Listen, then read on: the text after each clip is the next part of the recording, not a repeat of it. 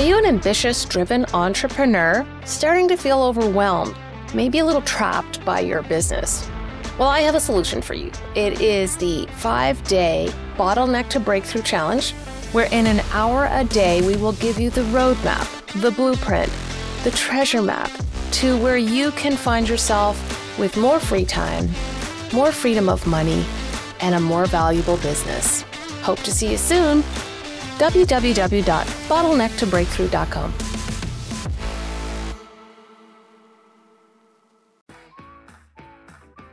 Do this too often, but we're going to do a replay of our episode featuring Eleanor Beaton, world-renowned business coach. She has so much wisdom to offer that it behooves us to bring it back to your attention. So I hope you enjoyed this episode once again. This is The Real Bottom Line, where we tell entrepreneurial stories about true grit and perseverance from frontline business owners themselves. Now, let's get started. Hello and welcome to The Real Bottom Line. Today, my special guest is Eleanor Beaton, CEO and founder of Safi Media. Welcome, Eleanor. Hey, it's so great to be here. So excited to have you. This is a podcast for entrepreneurs, and you are an entrepreneur extraordinaire. So I am so looking for hearing about your journey. Did you always think that you would be the CEO of a 7-figure business? No, I thought I was going to be an investment banker / supermodel when I was growing up. I think we may have discussed this. So I'm 6 feet tall. I was always like super tall, gangly, and skinny. And I grew up in the age of the supermodel, like Naomi Campbell, Linda Evangelista. I would look at them and I was like, I am currently tall and scrawny. Maybe I too can be a supermodel one day. So they were like, you know, when I was growing up, people didn't want to be actresses. They wanted to be supermodels. So There was that. And then my big role model in life was my Aunt Linda Davis, who was a very successful investment banker turned financial thriller writer.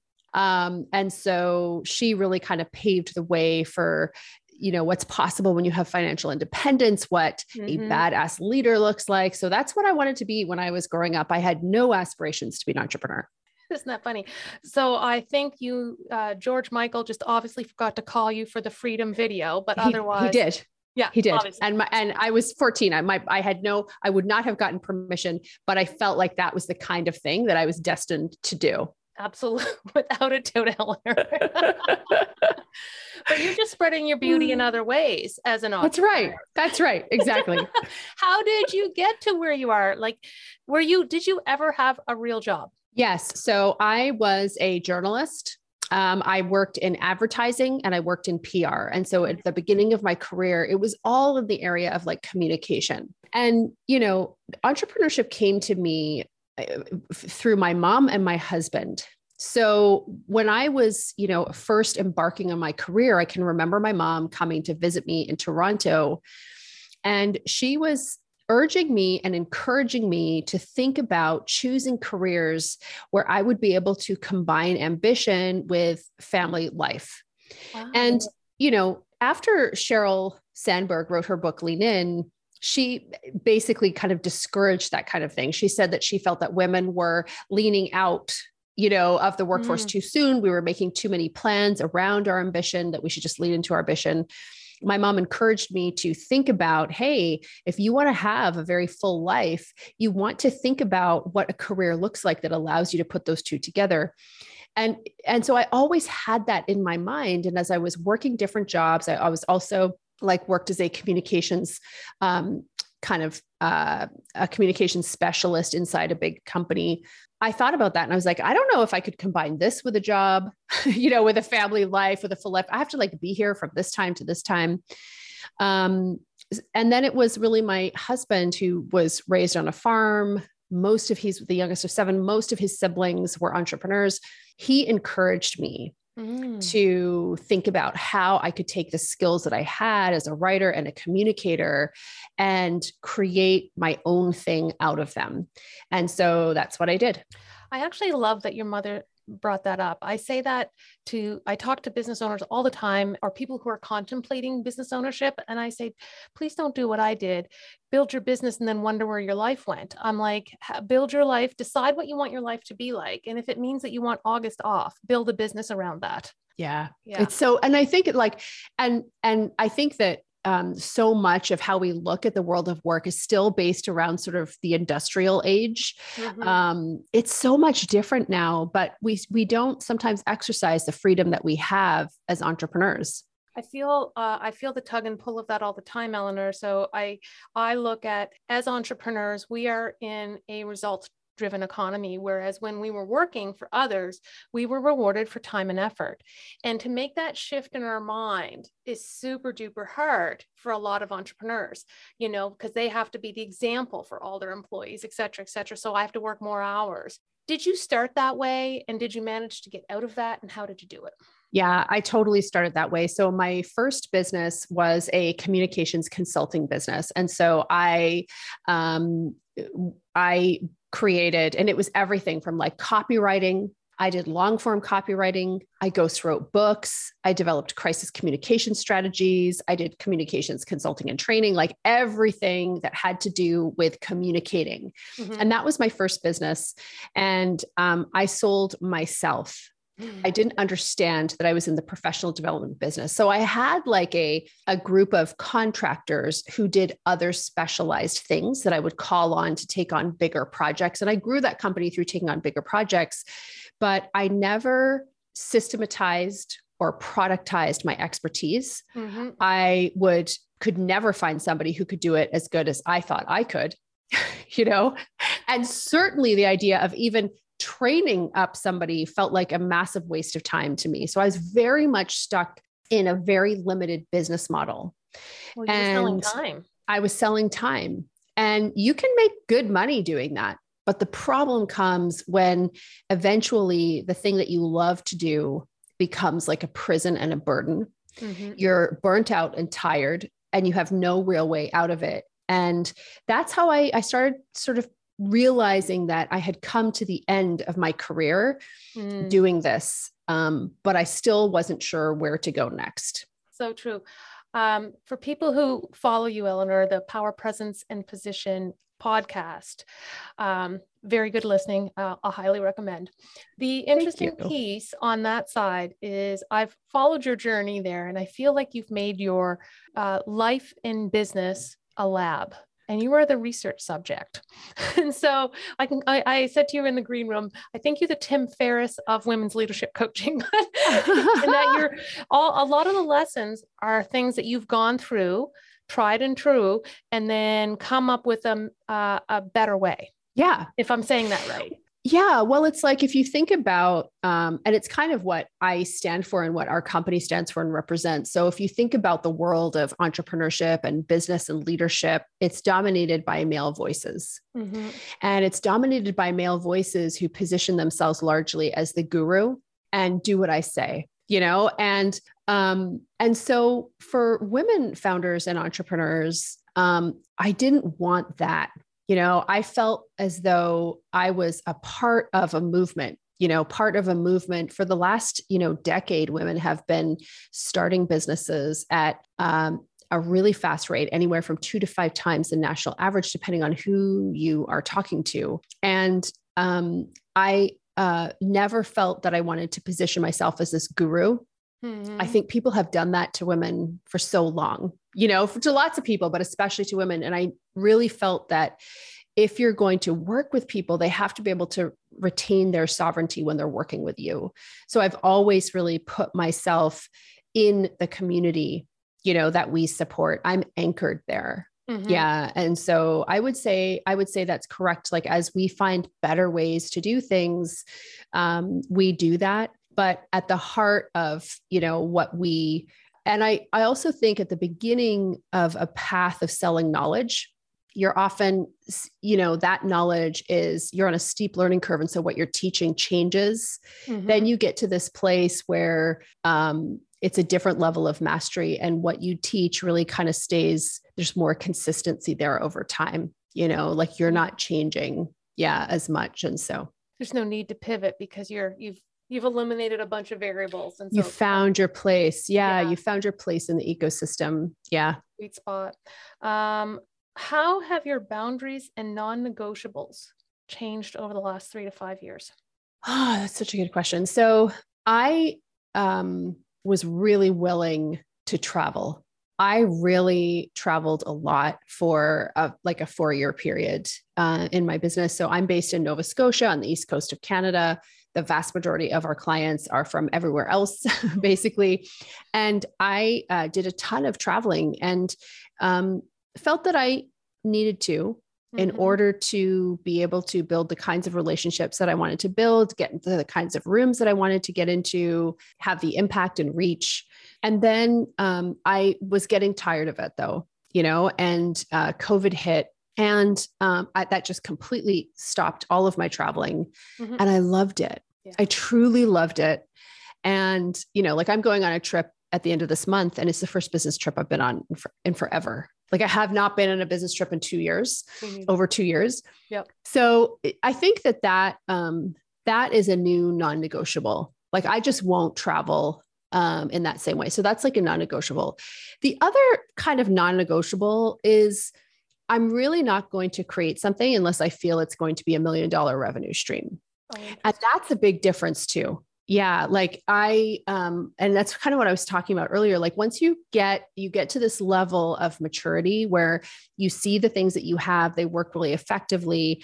And so it's not that I won't experiment. Like I'll totally try, like I'm okay with experimentation, but I really see now what's involved. Like I have much stronger sense of product creation and development.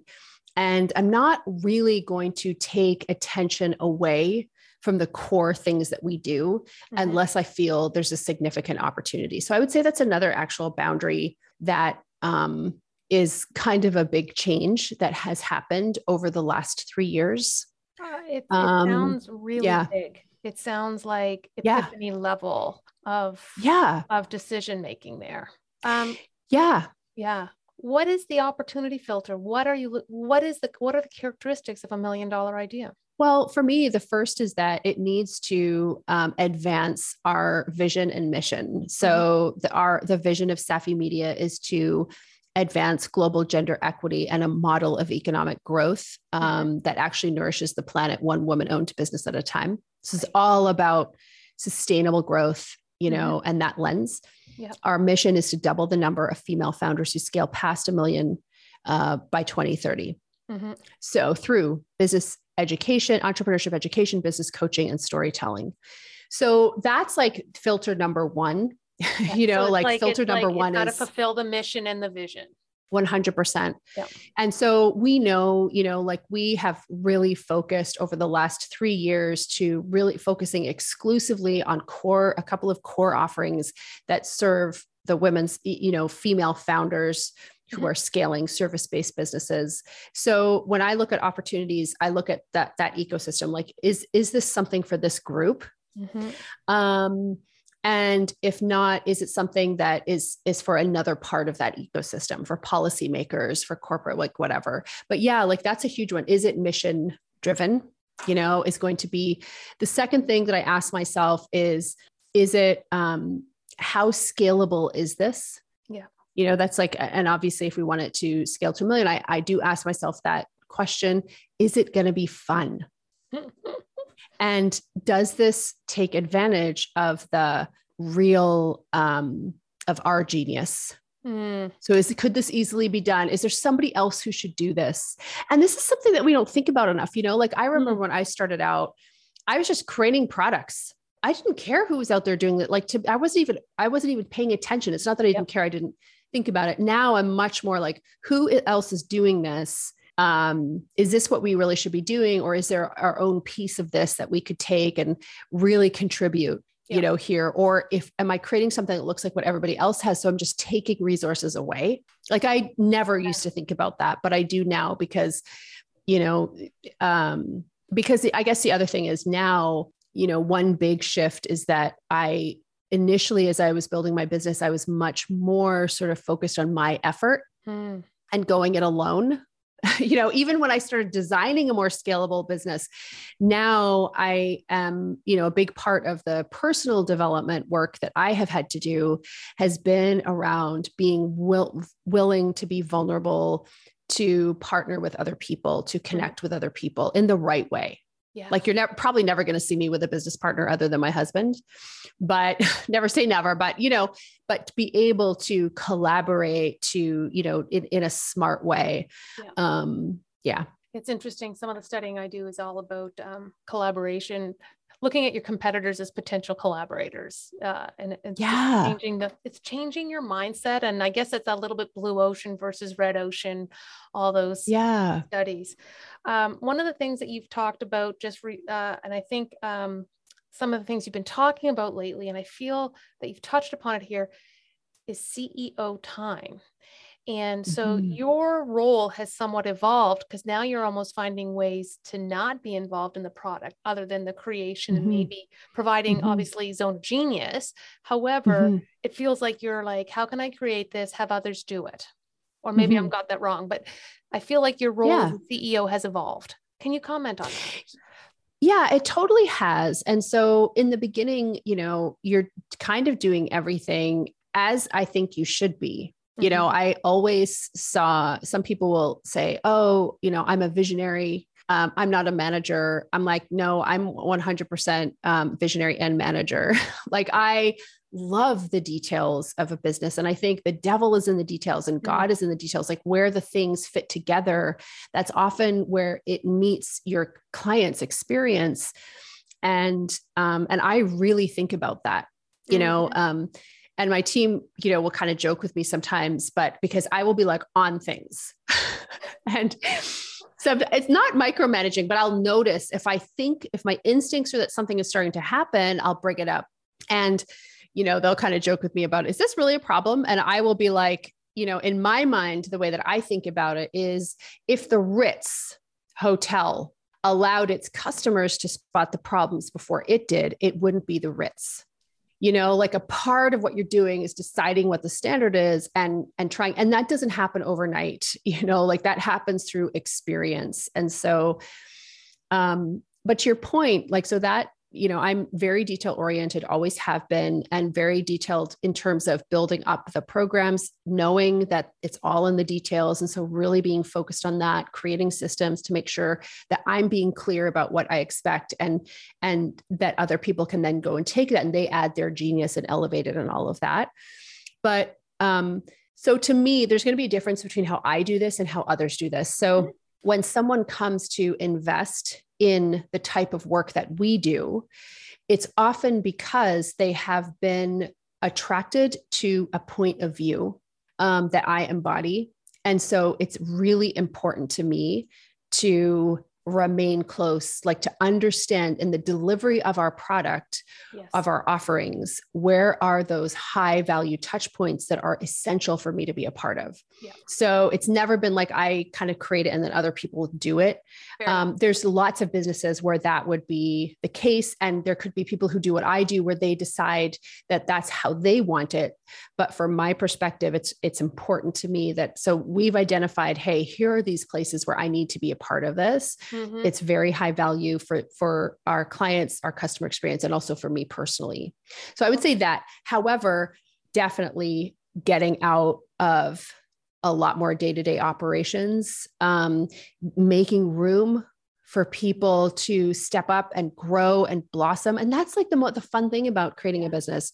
You create a world where people can contribute the best of who they are and become something that they weren't. You know what I mean? You create with them a world that is nurturing and healthy. It's not perfect, you know, but it's this incredible thing. And so, yeah, I've stepped back a lot. So for instance, I have 30% CEO open time every week. And then the first week of every month, I am out of day-to-day operations and working on, so I'm still working. It just looks a lot different.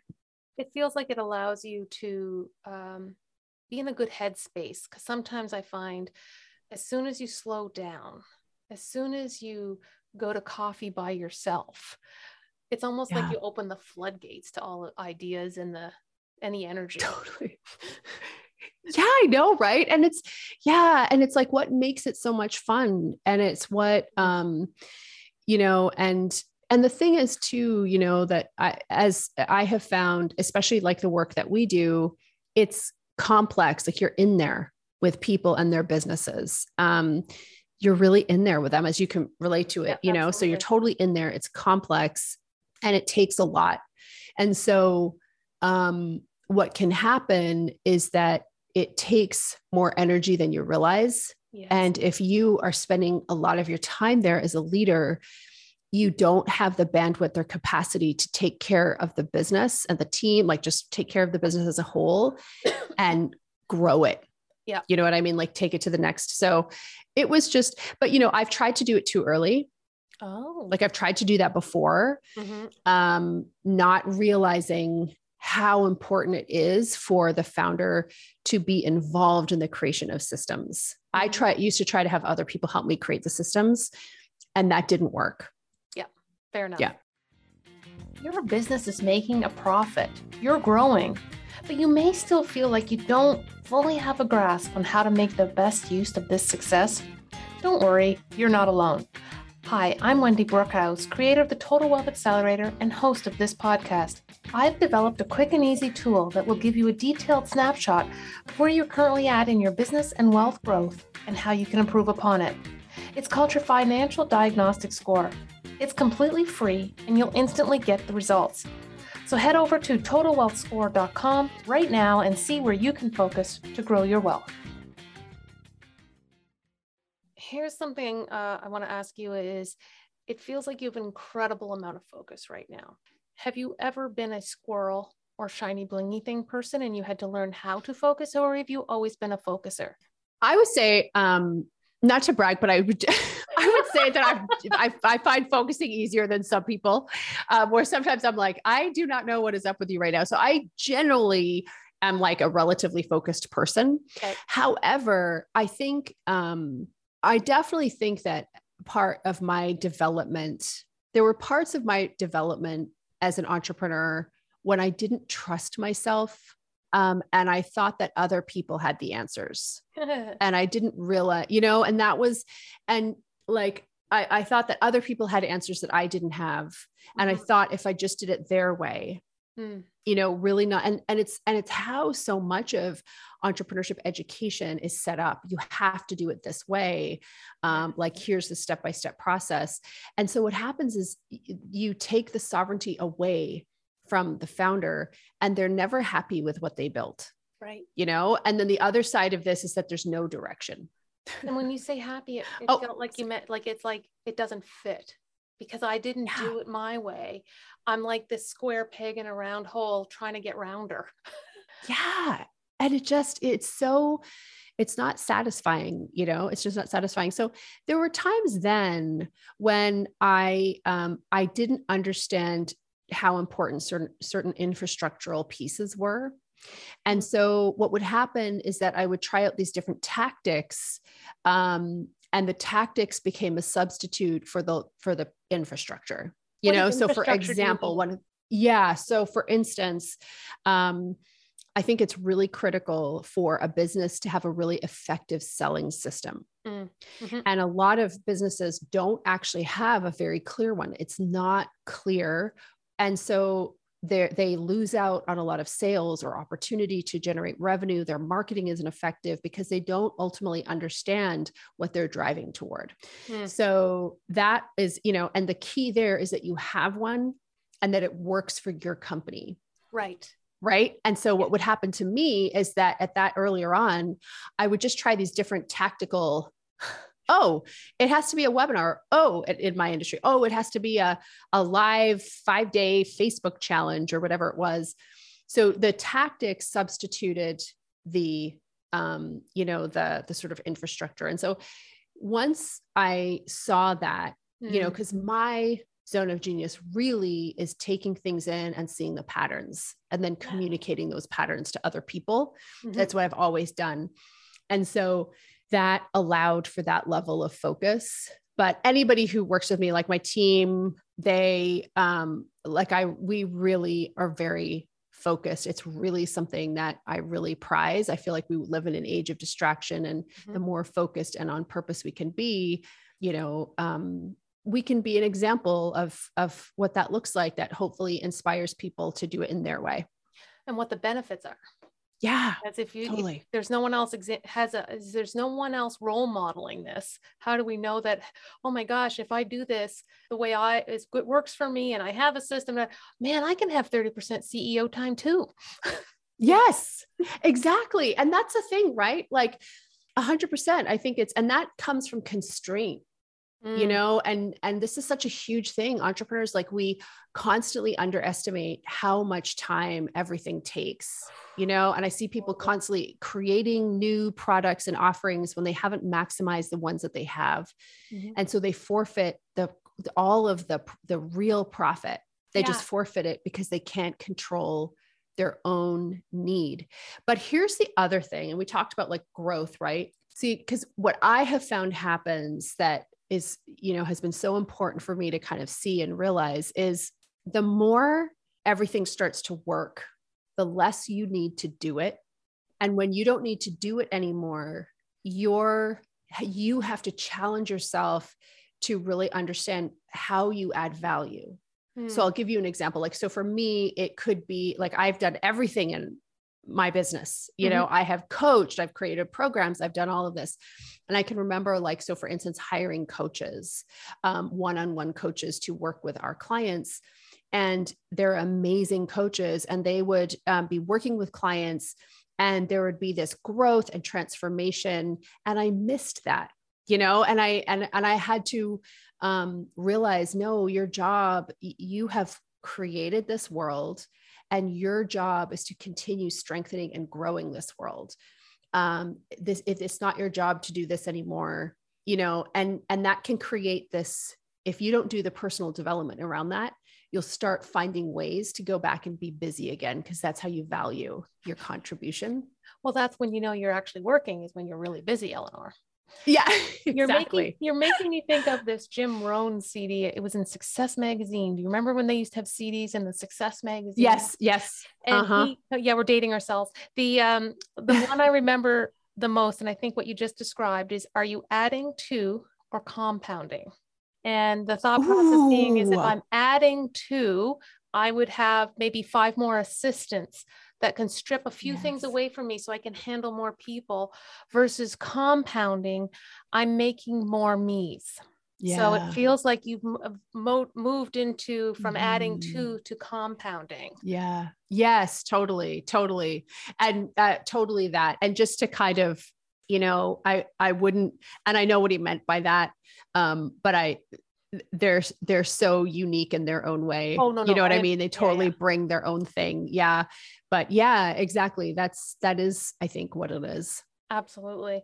Okay. So, I want to talk a little bit about niching, because you have niched. And I feel like it's a double-ended sword. There's some bliss and there's some pain. Let's talk about the pain of niching first. Yeah. Let's talk about Maybe define it first for us. Define niching and tell me about the pain. Yeah. So niching is really making powerful choices around who you'll serve, what you stand for, and the specific practical problem that you solve for them. And so it's basically choosing the part of your market that you are going to occupy and really specialize in. And a lot of people get hung up because they think they need to have a niche at the very beginning of their business. And you don't really, you know, you can start, like, you could be a financial advisor and work with all kinds of different people. When I started coaching, I coached a lot of different people. When I did communications consulting, I worked with a lot of different people. But where it really comes down to is if you want to begin scaling. And by scaling, what I mean is that your revenues grow disproportionately to your expenses. And your impact grows disproportionately to the amount of time that you put in. So it's disproportionate growth, unreasonable growth, you know? And so that's where, and the thing that takes away from that growth, both from the growth itself and also your desire as the founder to do it, is complexity. Mm-hmm. So that's what niching is. And, you know, the bad part of it is that what happens is that you can cut off lucrative segments of a market.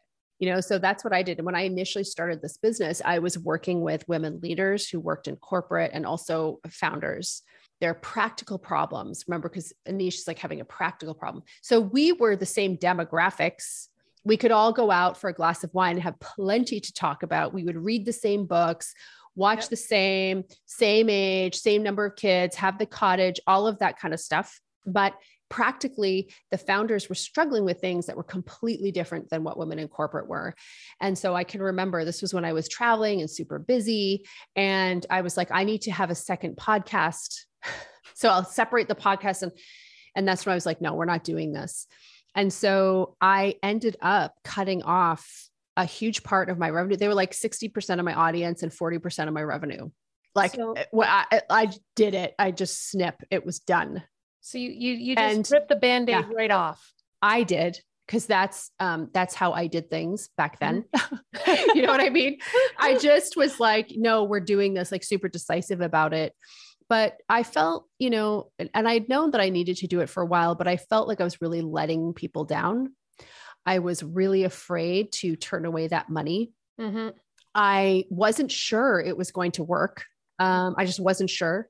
You know, I mitigated it because I had a cash reserve, but I wasn't sure that it was going to work. And I knew that this was like a type 1 decision. You know, Bezos has this type 1, type 2 decisions. This was like a type 1 decision. It's hard to go back.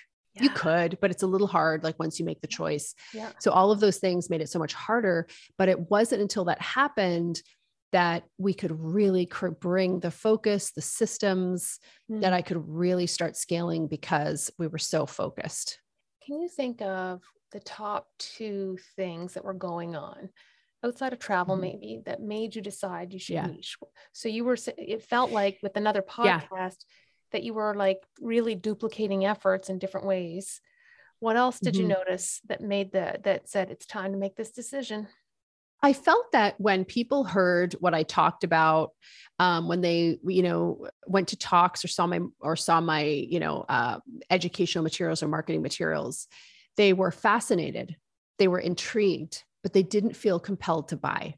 Mm. And I felt like I was just working too hard for that. And I think, you know, ultimately what happened was I was able to build an audience, but there's a section of your marketing where you are really speaking to people very specifically. And you're not doing this with all of your marketing, but with a section of your marketing, you're talking to people very specifically about you're talking about the specific problems that you're going to address, and you are educating people around the specific solution that you provide.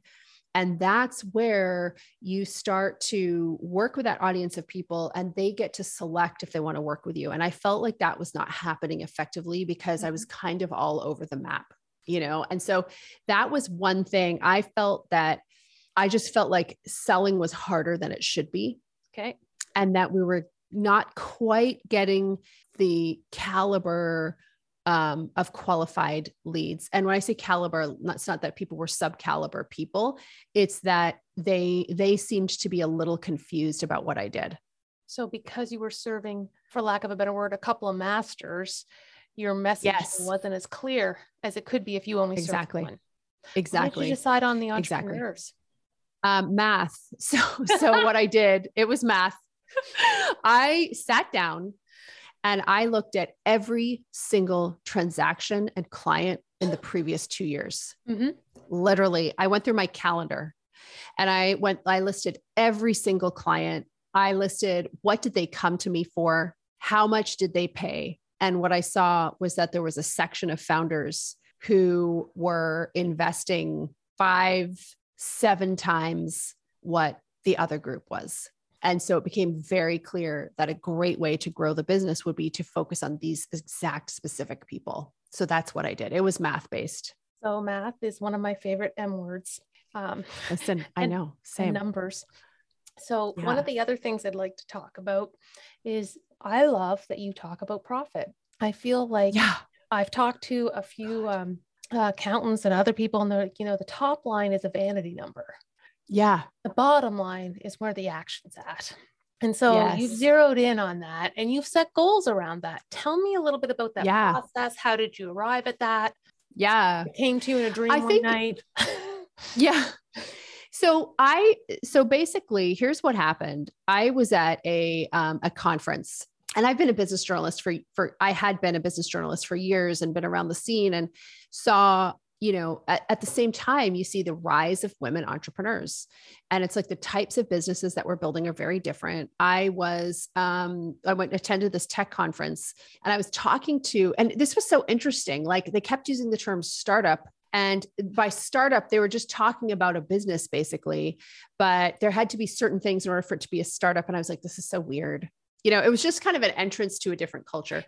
And then I was talking to a guy, right? Exactly. And I was a way more successful entrepreneur than he was, but he'd been able to get all this money, zero cash flow, ended up going nowhere with his business. But he, you know what I mean? He was going to be a unicorn. Right. And he was treated so differently than I was, a dream business. And I get I get that industry. Mm-hmm. I get that in that industry, 80% of the bets you take are going to fail. Yep. And I understand. And I'm also like, but is that really how we want to do things? You know, and is that really how we measure an effective business? Mm-hmm. Because I started looking around at all the founders like you and me, stable entrepreneurial businesses that generate an incredible tax base, that really, have diverse supply chains, support local economies, do a tremendous job. I was like, this is, so you have these unicorns, and what makes it cool and what gives them their status is that they can say they're going to have $1 billion valuation. And then they look at our businesses and they're just like, it's a lifestyle business. And so I'm like, so we've got a branding issue, and what we name things is so critical. And so I was like, well, we're not trying to build a unicorn. We're trying to build a jewel business. And I thought about the women that I had worked with and the three metrics of success, which were the ability to have impact, the ability to have freedom, and the ability to have cash. And also how, in so much entrepreneurial culture, there's so much focus on massive growth.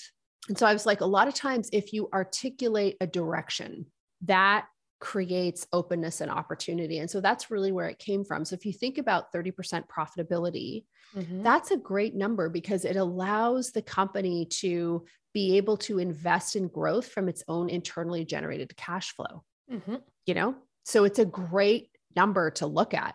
You're not always going to get it. There's going to be some years where, because you take that 30% and reinvest it, it doesn't actually end up at that. Yeah. But it's a really good way to look at, how do you fund the growth of your business? Because a lot of times entrepreneurs oddly forget that it's not their sweat and grit that fuels business growth, it's money. Well, and you can grow too big too fast if you're not careful with your money as well, depending on what you're doing. Completely. I do love that. And I also think that sometimes as founders, we forget that, yes, we want to have impact in our audience and be in our zone of genius. But at the end of the day, a business is there to fund our life. And we sometimes forget about all of that and then end up not paying ourselves because we're putting it all back in the business and we're not looking at the big picture. Yeah. And please, there were years like when there have been years in my business, especially when I was grinding and building it, I really didn't pay myself very much at all, and I really made the bet that, that I was going to bet on myself, to quote the great Fred Van Vliet, Toronto Raptor, second greatest Raptor of all time, that I was going to bet on myself and I was going to reduce my needs. I would only take what I needed from the business and reinvest everything back. The problem is when that happens, I think in a couple of different ways, if you're going to do that, you have to be so aware that you're doing it. Mm-hmm. You have to have a plan to get out of it, and it can't go on forever. Yeah. I think you've made it that's such a great way of looking at it. It's just not to fall into the habit, because then I think sometimes being aware of, hey, if I invest this in my business, does it have the best rate of return at this point? Yeah. Right. Because sometimes we just invest to buy something. Yeah, anyway. Exactly. Yeah, exactly. So yeah, profit is important. Profit is important. And that's kind of one of my core values of our business and myself personally is sufficiency. mm-hmm. which is more than enough. Yeah. You know, and that's where this other aspect, which is 30% or more year-over-year growth until such time as the founder wants to accelerate or decelerate. And so for a lot of businesses, they might be like, oh, wow, that's tons of growth. For others, they might be like, it's hardly anything. But remember, we're working with founders who really want to scale. Mm-hmm. And so there's a lot of people who have this expectation of like 100%, like doubling their revenue year after year and just all of this kind of BS. And I was like, look, you know, that's again, there's two factors that contribute to that in our, in entrepreneurial culture. I think online marketing industry and Silicon Valley that are looking for massive growth rates. But I remember as a business journalist, I interviewed the founders of the fastest growing companies in this country and the horror stories, the marital breakdowns, the panic attacks, the massive stress, the health issues, like heart attacks, you know, yep. brutal stuff that nobody talks about, but that happens under that incredible duress. I think it goes back a little bit to how it is about everybody's individual, but I do think understanding in terms of sufficiency, how much is enough? Like how much do you need to do to fund your life? How much do you need to do to do this? That's what comes back to my love of making sure you have the right metrics and that you're measuring the right thing so that you know when you get there and not be influenced by outside carefully curated social media posts. Exactly. Totally agreed. Oh, awesome. Well, Eleanor, how do people get a hold of you? Well, I think if you're listening to this podcast and are a podcast listener, I would check out the Power Presence Position podcast, and you can find me on my personal website, which is eleanorbeaton.com. Thank you so much for your time, Eleanor. I think that today the real bottom line is growth is about sufficiency, and it's about making sure it matches you. Yes. I could not agree more. Wow, there was just so much learning in this episode. Do you want more? I have a special offer for the right entrepreneur, a complimentary one-on-one coaching session that is all about you, your business, and your goals so that you can accelerate your business and start to accelerate the growth of your net worth. Head over to wealthcoachwithwendy.com. There you will find a letter that kind of outlines all the details of this offer and also an application form. We have an application form because there's such a limited number of slots that we're opening up for this, that we want to make sure that the people that are successful in getting the slot, we can make the biggest difference with. So head over to wealthcoachingwithwendy.com and apply today. Thanks.